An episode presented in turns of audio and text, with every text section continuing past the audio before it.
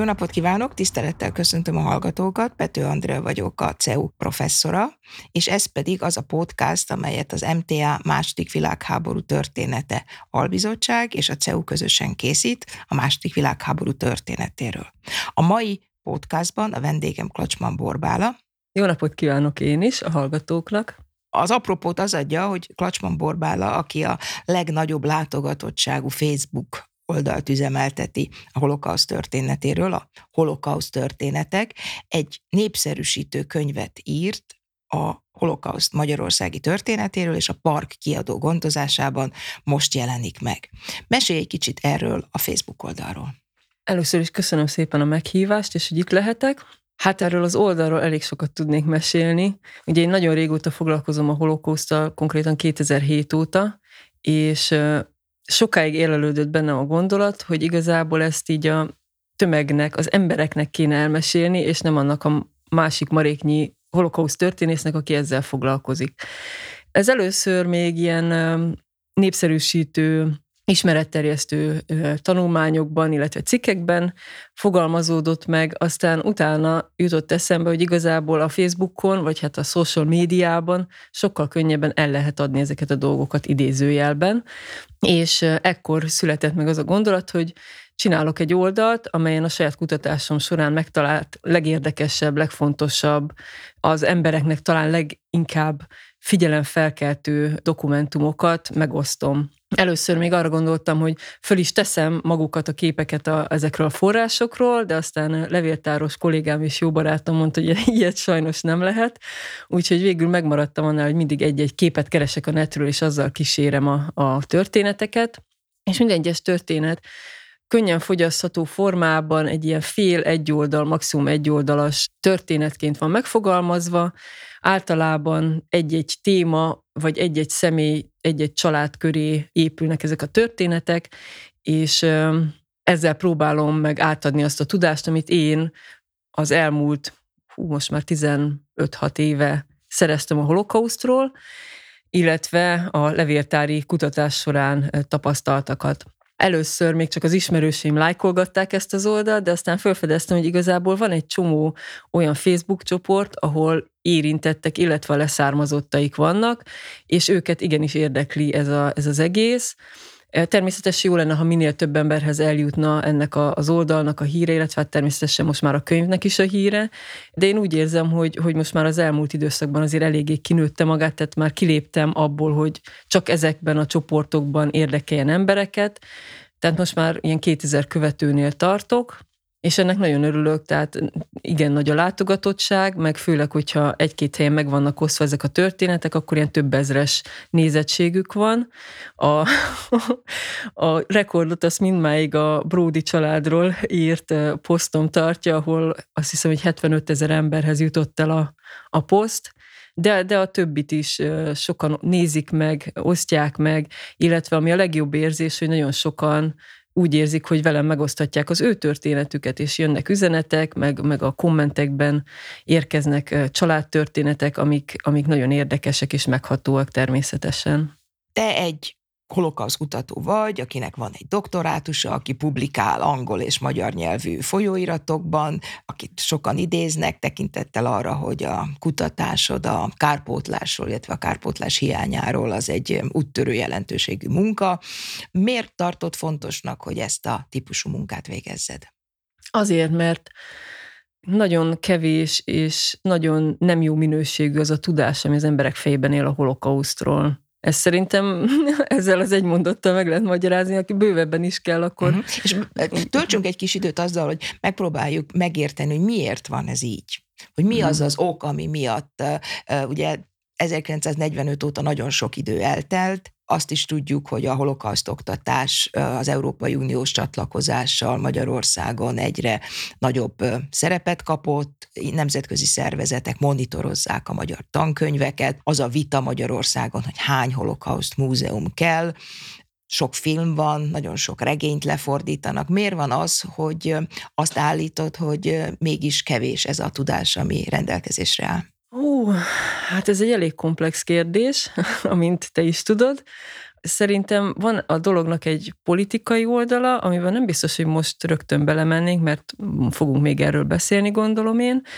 A másik oldala az pedig szerintem egy társadalmi emlékezet kultúrával kapcsolatos, illetve szerintem a holokauszt historiográfiájával is kapcsolatos kérdés, ugyanis elég sokáig ugye a szocializmus alatt azért nem volt olyan jó minőségű a kutatás, meg olyan kiterjedt, mint amilyen, nem, nem azt mondom, hogy jó minőségű, mert nyilván akik akkor éltek, ők is azért sok mindent letettek az asztalra, de sokkal többet kellett volna, és sokkal, tehát ami Nyugat-Európában már nagyjából megtörtént szembenézés, az nálunk így nem történt meg, és nyilván ez a historiográfián is múlott, és a 90-es évek óta természetesen ez sokkal jobban föllendült ez az egész kutatás, ma már rengetegféle aspektusát kutatjuk a holokausznak, természetesen hála Istennek vannak fiatal kollégáink, akik szintén ezzel foglalkoznak, és innovatív, nyugat-európai módszerekkel, vagy hát úgy mondom, nyugati akadémiai módszerekkel kutatják a holokausztot, ami nagyon fontos, és egy nagyon nagy előrelépés szerintem. Ugyanakkor ez nagyon nehezen szivárog le, hogy úgy mondjam, az átlag emberekhez, akik nem ezzel foglalkoznak. És ennek szerintem az, pont az egyik oka az, hogy nagyon kevés az ismeretterjesztő. Én talán nem is tudok ismeretterjesztő könyvről, ami a holokausztról szólna magyarul, tehát a magyarországi holokausztról magyarul én szerintem még senki nem írt ismeretterjesztőt. Én, én szeretném ezt gondolni, hogy ebből a szempontból nagyon innovatív a könyvem. És ez szerintem, egy, ez szerintem gond. Tehát az, az egy dolog, hogy vannak emberek, akiket érdekel a történelem, megnézik az ismeretterjesztő honlapokat, mint például Újkor, Rubikon, stb., és ők ott tájékozódnak valamennyire, de az meg más kérdés, hogy, hogy ez szintén nem egy tömegjelenség, hogy valaki ismeretterjesztő történelmi oldalakat nézegetne. És nyilvánvalóan a másik dolog, a másik oldalnak az egésznek, az pedig a, az a nagyon kényelmetlen emlékezett kultúra, hogy a holokauszban a magyarok és Magyarország és a magyar politikai vezetés igenis felelős volt, és ezzel iszonyatosan nehéz szembenézni, és legfőképp azzal nehéz szembenézni, hogy ezt nem csak mondjuk a hortikorszak meg a szálasség csinálták, van, aki ugye már a hortikorszaknál is elszaladna, hogyha ezt mondanánk, hanem hogy az átlag emberek igenis részesültek a zsidó javakból, igenis ma is vannak több ezren, akik olyan házakba és lakásokba élnek több generáció óta, amit zsidóktól vettek el annó, és, és az ingóságokról már nem is beszélek, és igenis látták, ahogy gettósították ezeket az embereket, hát ugye hetekig, hónapokig fönnálltak a gettók általában a városok közepén, és látták azt is, hogy eldeportálják őket, tehát hogy ez, ez így a lakosság szeme előtt zajlott le, és mégis erről nincs egy párbeszéd, ez, ez így nincs kibeszélve, tehát ez egy, ez egy trauma, ami, ami nincsen feldolgozva a magyar társadalomban. És szerintem ez meg a másik oka annak, hogy miért, miért is nem tudnak erről az emberek azt hiszem nagyon jól összefoglaltad, hogy egyrészt van a holokauszt tudományos történetírásának egy problémája, tehát egyrészt a, a kommunizmus hagyatéka, másrészt, hogy nagyon nehéz ezt a 1989 után Nyugat-Európából az úgynevezett nemzetközi diskurzust Magyarországon adaptálni, másrésztről pedig, hogy nagyon kényelmes azt mondani, hogy Magyarországnak és a magyarországi politikai elitnek nem volt felelőssége a holokausztban.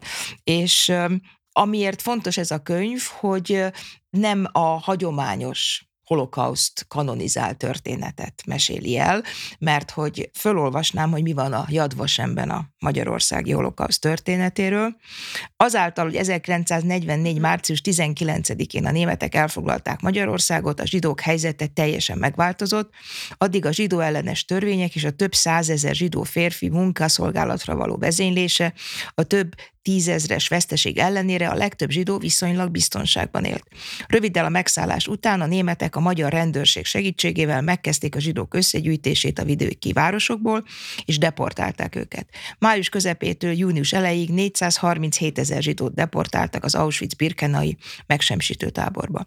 Legtöbbjüket a megérkezéskor rögtön megölték, 1944. októberétől a nyilaskeresztes párt uralma alatt több ezer budapesti zsidót lőttek a Dunaparton, és tízezreket küldtek halálmenetben az osztrák határ felé. Mi a probléma ezzel az összefoglalással? Hát igen, ez egy elég, hogy úgy mondja, ez egy ilyen politika történeti összefoglalás. És a legtöbb ö, nagy műben, vagy összefoglaló műben, amit elolvas az ember, általában ezt fogja megtalálni, meg szerintem a tankönyvekben is én úgy láttam, mert pont nem is olyan régen néztem meg egy másik levelezés kapcsán, hogy, hogy mi áll a magyar tankönyvekben a holokausztról, de ugye itt nincs figyelembe véve az, hogy, hogy ez egyes emberekkel, ez, ez hétköznapi emberekkel történik. Tehát lehet felülről nézni, persze nyilván ez is fontos, hogy kik a felelősök, kik mikor mit miért, hogyan csináltak, milyen döntések születtek, de ugyanakkor ezt nem szabad elfelejteni, és, és én pont erre is próbálom fölhívni a figyelmet az oldalamon is, meg a könyvben is, hogy itt több százezer ember sorsáról van szó, és ugye ha ilyen nagy számokkal vagdalkozunk, akkor szintén megint nem lehet megérteni, mert az, az senkinek nem mond semmit, hogy 400 ezer ember meghalt, vagy eltűnt, vagy 500 ezer ember, hanem az, hogyha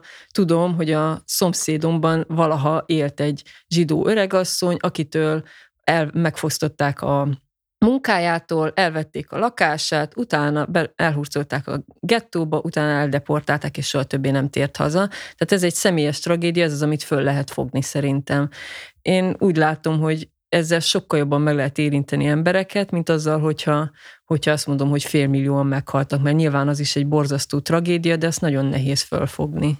A kötetben van egy összefoglaló, amiben összefoglalod a magyarországi holokauszt történetét, és utána különböző csomópontokat mutatsz be, és ezeknek a csomópontoknak a, a mindennapi olvasatát. Tehát a könyv az ad egy az oktatásban is nagyon jól használható áttekintést arról, hogy mit jelentett a holokauszt Magyarországon, és utána azokat a kulcspontokat nézi meg, ahol ahol minden nap, minden napjaink mindenki tulajdonképpen részt vett. És ez egy nagyon fájdalmas olvasmány, de ugyanakkor azáltal, hogy ilyen esetek vannak, ezáltal valahogy megfoghatóbb és értékelhetőbb és könnyebben átgondolható. Akkor nézzünk meg néhány ilyen csomópontot, ahol, és esetleg mesélj el egy-egy történetet annak kapcsán, hogy mi az, ahol tapinthatóvá, érezhetővé válik az egyéni felelősség. Mert ami szerintem ebben a kötetben az igazán nagy és megrendítő, az az, hogy lehet érezni azt az egyéni döntéseket, amelyek lezajlottak a különböző elhúzott függönyök mögötti ablakoknál, és suttogva mentek a, a hírek, és hogy mit lehet megúszni, mit lehet megszerezni, mit lehet hogyan megcsinálni. Tehát, hogy nézzük meg néhány ilyen pontot, és, és hogy mi ott az egyénnek a felelőssége. Tehát kezdjük mondjuk azzal, hogy ugye a nagy vita a magyarországi holokausz kutatásban a az, hogy értem, mikor kezdődött. Mert hogy ugye, amit felolvastam, a, a Jadvasemben, a, a, akik mennek megnézni azt a alapkiállítást, azok számára nem nagyon világos, hogy azért volt korábban is Magyarországon antiszemitizmus. Ez az egyik vita témája, hogy mikor kezdődött tulajdonképpen a holokauszt. Nézzük meg az egy különböző antiszemitizmus fajtákat. Igen, tehát a, a magyar holokauszt körüli diskurzusban ugye többfajta kezdőpont van. Van, aki azt szorgalmaz, hogy már 1920-ban ugye megszületett a numerus clausus, és ezzel megtört a, a jogegyenlőség. Annak ellenére, hogy aztán 1928-ban ugye a Betlen kormány visszavonta ezt a jogsértő adalékot, amit a törvényhez, vagy hát rende, törvényhez csatoltak, és van, aki azt mondja, hogy 1938-ban, amikor megszületett az első nagy zsidó törvény, amiben már explicite kimondták, hogy a zsidókat, zsidóságot vissza kell szorítani a gazdasági és intellektuális életből. És ennek kapcsán, hogy én is írtam, hát igazából több fejezetben is elszórva vannak ezzel kapcsolatos információk. Egyrészt az, hogy maguk ezek a zsidó törvények hogyan befolyásolták a, a zsidók, mindennapi zsidók életét, akiktől mondjuk elvonták az iparjogosítványt, többé nem tudtak mondjuk kimenni a piacra, mert ugye a legtöbb esetem az Pest megyéből származik. Ennek az a különlegessége, hogy itt Endre László, aki a holokauszt későbbi e, egyik fő szervezője lett Eichmann oldalán. Ő itt volt a Gödölői járásban, ami az egyik legfontosabb járás volt. A Gödölői járásban volt főszolgabíró, majd aztán 38-tól Pest megyei Alispán, tehát tulajdonképpen majdnem, hogy teljhatalommal bírt itt a megyében, és kiadott olyan rendeleteket, amikkel még túlment gyakran a zsidó törvényeken. És volt egy olyan rendelet is többek között, például, hogyha már történetekről beszélünk, hogy zsidók nem mehetnek ki többi a piacokra.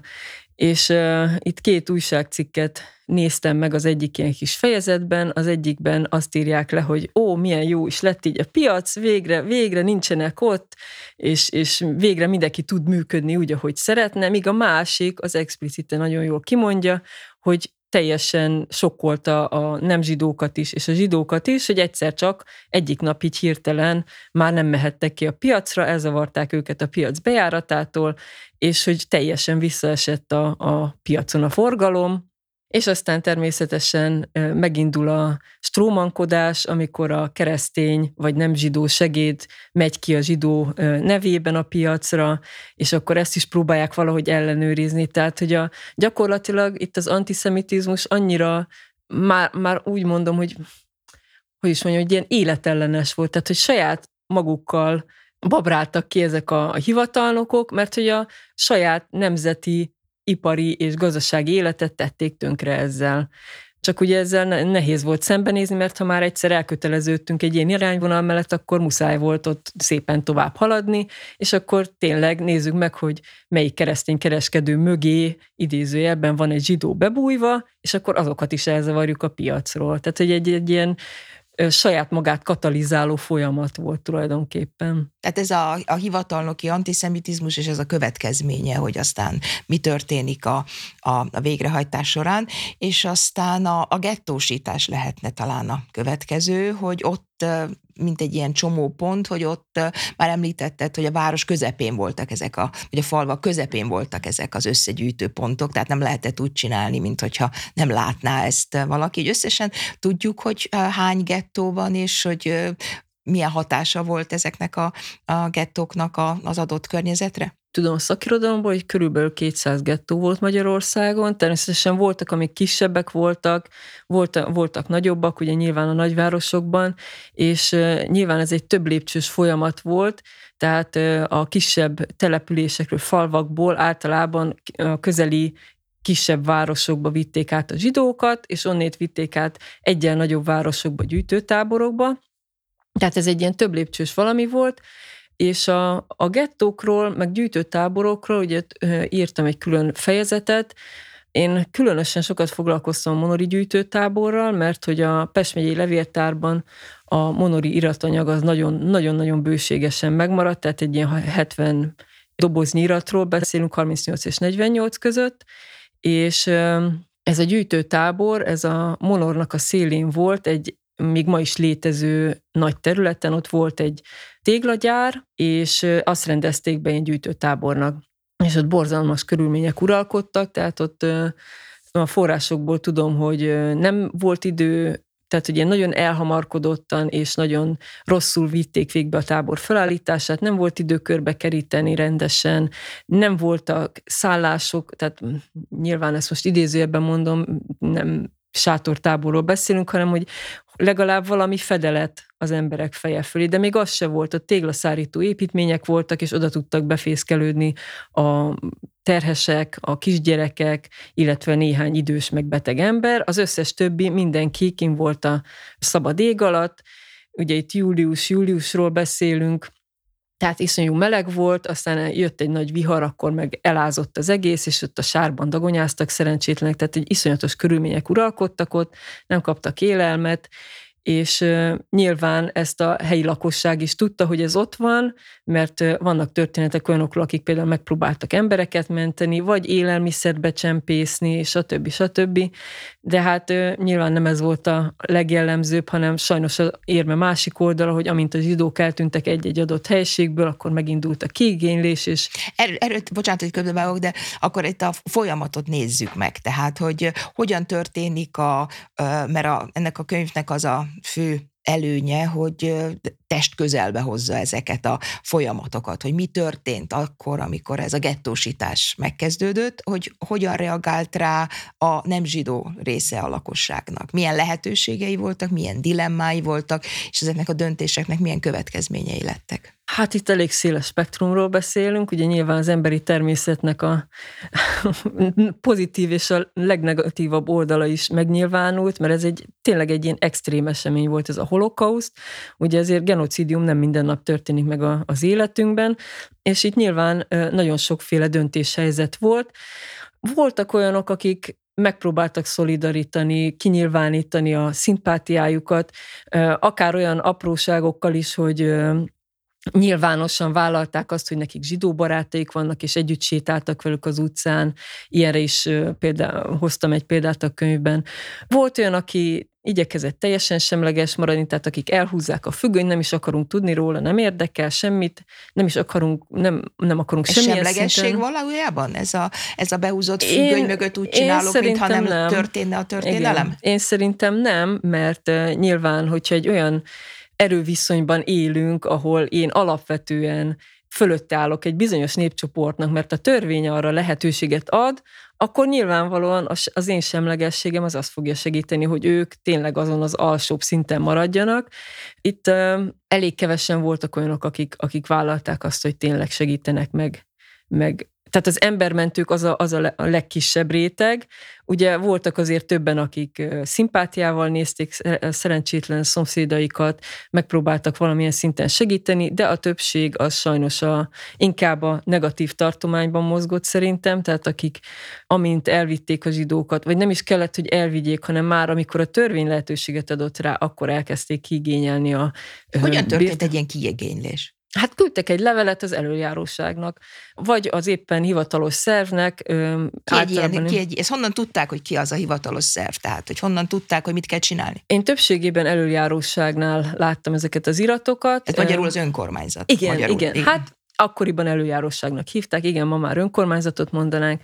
Igen, tehát hogy beadtak az, az előjáróságnak egy levelet, hogy én szeretném, itt a szomszédomban van egy zsidó ingatlan, ezt szeretném megkapni.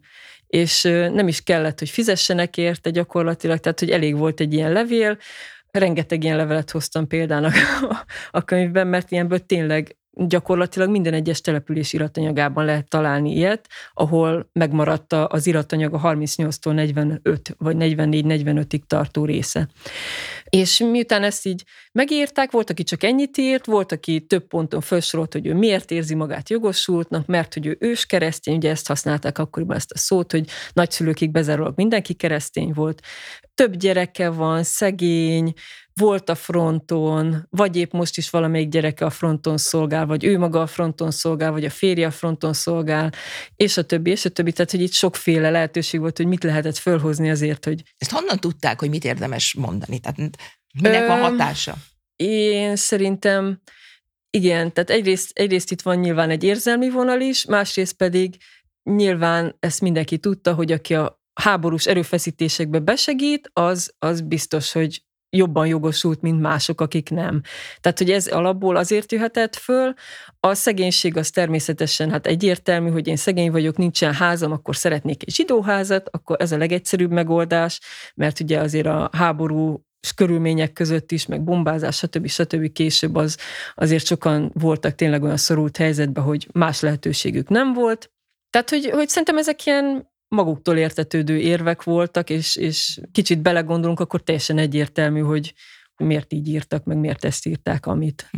Szóval a holokauszt, mint szociálpolitika, az, hogy a szegénység és az újraelosztás, hogy adott csoporttól elveszek valamit, és azt adom a másiknak, és ez alapvetően aztán megváltoztatta az egész magyar társadalomnak Igen. a szerkezetét, és a hivatalossághoz való viszonyát is. Szóval megírja mondjuk egy szatócs, megírja ezt a levelet valahol monoron, elolvassa a helyi előjárósági vagy önkormányzati képviselő, és akkor ő aztán mit csinál? Ugye beérkeztek ezek a levelek, én most gödöllő példáját tudom, de ez már nincsen benne a könyvben, mert ez, ez egy igen hosszú forrás volt, hogy ott összeültek a, az előjáróságnál, és átbeszélték az összes uh, ilyen levelet.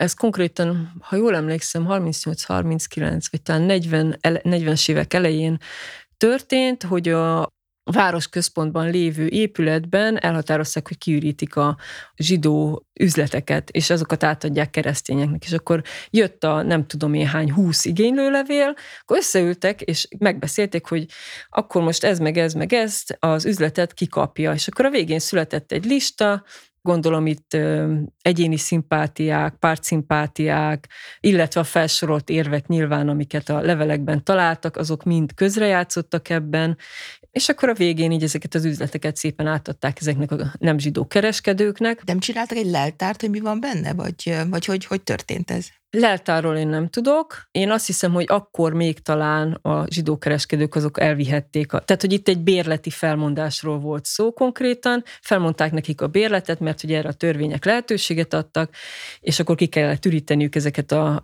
üzlethelységeket.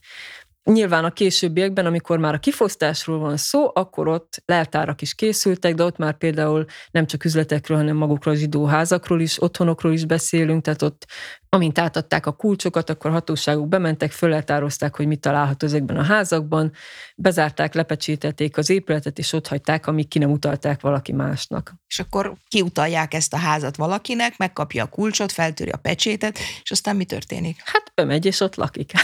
Értem. Ez ez szerintem ilyen egyszerűen ment. Hát itt ugye gyorsan kellett cselekedni, főleg már a háború vége felé, amikor azért tényleg intenzív volt itt a hadicselekmények, meg a bombázás, azért elég sokan váltak otthontalanná, és ez volt a legegyszerűbb megoldás akkor szerintem. Tehát megtörténik a, a kiigénylés, bemegy a, a, a tulaj a házba, és akkor ott úgy gondolja, hogy ez örökké igen, így lesz. Igen, igen, igen, ám, de hogy szerencsére ez nem így történt, Igen. mert nagyon sok túlélő visszatért. És akkor mi történik a túlélőkkel? Hogyan, mi, milyen procedúrán kell keresztül menniük, hogy vissza tudjanak menni a saját házukba? Nos, ez is rettentő változó. Ez megint annyira összetett kérdés, mert ugye azt gondoljuk, hogy visszajött, vagy visszakapta, vagy nem. De hát ez nem ennyire egyszerű, mert ugye sokan voltak, akik tényleg magukénak érezték azt a házat, és mondjuk elkezdték kitatarozni, beleöltek munkát, időt, pénzt, onnétól kezdve úgy érezték, hogy az már tényleg jogosan az övék, már a saját családi otthonuk. És hazajött egy túlélő, és akkor hogy mondod meg, mondjuk, hogyha én hivatalnok vagyok, hogy mondom meg annak az embernek, hogy most akkor ne haragudj, de költöz ki családostul, mert itt van a túlélő, holott ő közben mondjuk felújította teljesen azt a házat. Tehát itt nagyon nehéz volt igazságos döntéseket hozni, és nem irigylem azokat a hivatalnokokat tényleg, akiknek ezekben a kérdésekben kellett dönteniük, mert nyilvánvalóan a túlélőnek is megvolt a maga joga arra az épületre, de aki kiigényelte, vagy esetleg volt olyan, aki megvette tényleg, vagy, vagy bért fizetett érte, az is, az is valóban ott tényleg pénzt tölt bele abba az ingatlanba. Tehát ez az egyik kérdés. A másik, hogy a túlélők mit tehettek. Ugye nagyon sokan voltak olyanok, akik, és erről sajnos nem maradt ugye leggyakrabban írásos dokumentum, akiknek sikerült megegyezni valahogy a beköltözött emberrel, tehát hogyha megegyezek vele, akkor nem fogok nyilván a hivatalnokhoz fordulni, tehát volt szerintem elég sok olyan, amikor ezt is sikerült valahogy megegyezni, vagy elosztották a szobákat, és akkor, mert mondjuk egy kibombázott ember lakott ott, és akkor ketten laktak, vagy két család lakott a házban, és így tovább. Sokan voltak, akik azonban hivatalokhoz fordultak. Ugye itt a diszertációmban nagyon jól kijött ez számomra, nem tudom, hogy ebben a könyvben mennyire fog ez így kidomborodni, hogy a kárpótláson láthatjuk, hogy hányféle szerv vett részt a kifosztásban, mert ugyanazok a szervek voltak azok, akiknél ezeknek a javaknak vagy a tulajdonjoga, vagy maguk a javak ott voltak, és akkor a zsidóknak ezekhez kellett fordulni. De nem csak az előjáróságról beszélünk itt, hanem például pénzügyigazgatóságról, lakáshivatalok, és így tovább, és így tovább. Hány, hány ilyen intézmény volt körülbelül, amelyik részt vett ebben a folyamatban? Hát ez a három mindenféleképpen. Én azt mondanám, hogy szerintem a pénzügyigazgatóság volt itt a idézőjelben a fő kolompos, mert azt látom, hogy a legtöbb esetben a pénzügyigazgatóság végezte például az árveréseket, tehát az ingóságokat ők osztották szét, de mondjuk ott volt például a Baros Szövetség, akik szintén kaptak több ingatlant, és akkor ők azt tovább osztogathatták. Tehát, hogy így gyakorlatilag az egész intézményrendszer bele volt vonódva ebbe, tehát egy-egy helyen a, a, ott meglévő ilyen intézmények, szervezetek, azok gyakorlatilag mind benne voltak, tehát az egyházaktól kezdve mindenki, ezt, ezt csak ilyen nagyon természetesnek mondod, hogy az egyházaktól kezdve mindenki, de ezek alapvető kérdések nem csak a szakirodalomban, hanem ugye a mindennapi emlékezett politikai vitákban is, hogy Igen. milyen szinten vett részt, vagy ki a, mekkora felelőssége a különböző intézményeknek és szervezeteknek a magyarországi zsidók kifosztásában, és hogy ez a, mindenki részt vett benne, mondott te, aki ugye év, majdnem egy évtizedet töltöttél különböző levéltárakban olvasva ezeket a, az anyagokat, hogyan tudnád ezt közelhozni a hallgatókhoz, ezt a mindenki részt vett benne, mert ugye ez egyik legfontosabb tabu a magyarországi holokausz kutatásban, hogy ugye ez nem az a néhány nyilas suhanc, vagy azok a borzasztó politikusok csináltak, hanem ebben nagyjából szinte mindenki részt vett. Hát szerintem most így, hogy reklámozzam a könyvet egy kicsit, el kell olvasni benne a megfelelő fejezeteket, mert nem csak a kiigénylő, hanem a visszaigénylő levelekből is nagyon sokat idéztem.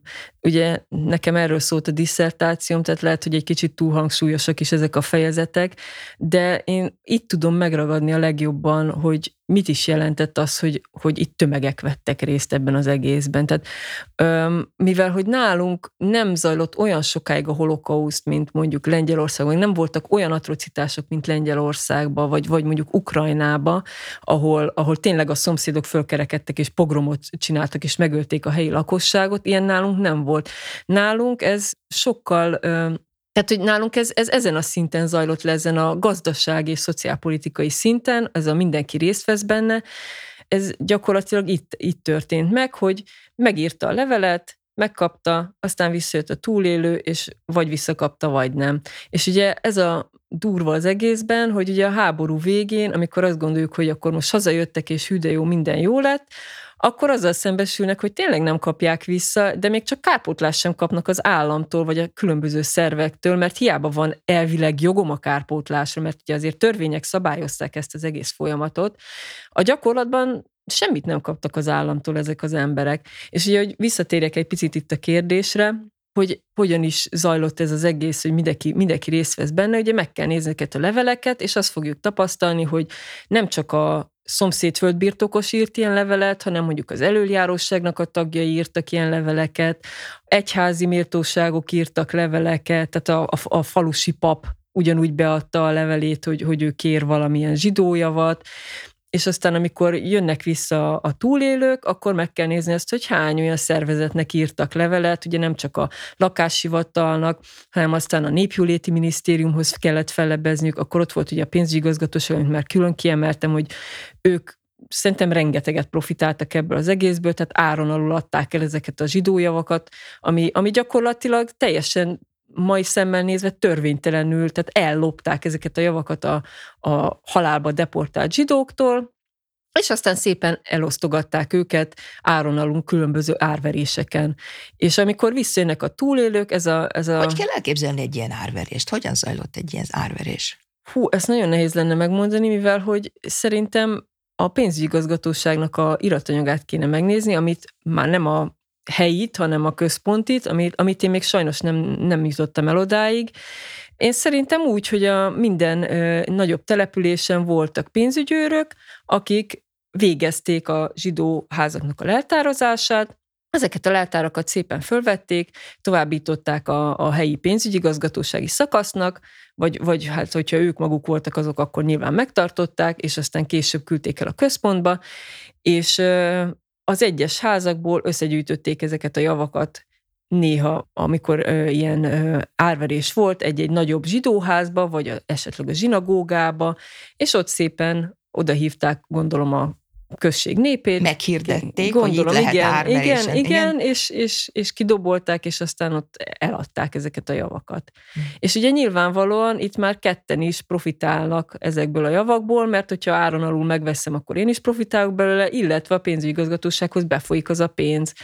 És a pénzügyigazgatóság egyáltalán nem áll érdekében, hogy ezeket a javakat visszaadja, hogy ezek a leltárak előkerüljenek, meg az árverési jegyzőkönyvek előkerüljenek. Erre hozok is példát ott a könyvben, több ilyen levél is volt, amikor hazatérő zsidók fordultak a pénzügyigazgatósághoz, hogy ők szeretnék visszakapni, és legalább valami írásos bizonyítékot arról, hogy ezt meg ezt meg ezt el, elvették tőlük, és nem hajlandóak kiadni.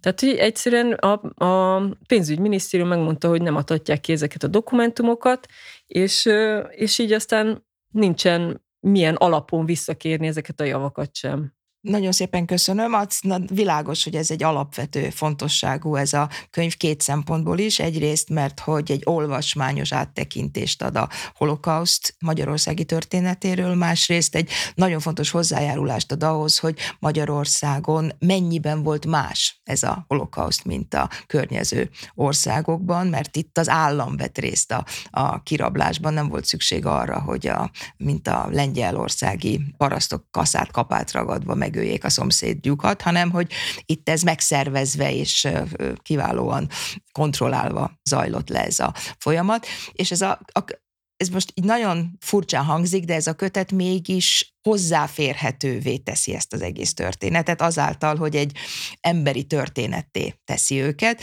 Melyik a te egyik legkedvesebb, vagy legfontosabb történeted, amik ezekben a holokauszt történetek könyvben szerepel? Melyik az a Hú, nekem.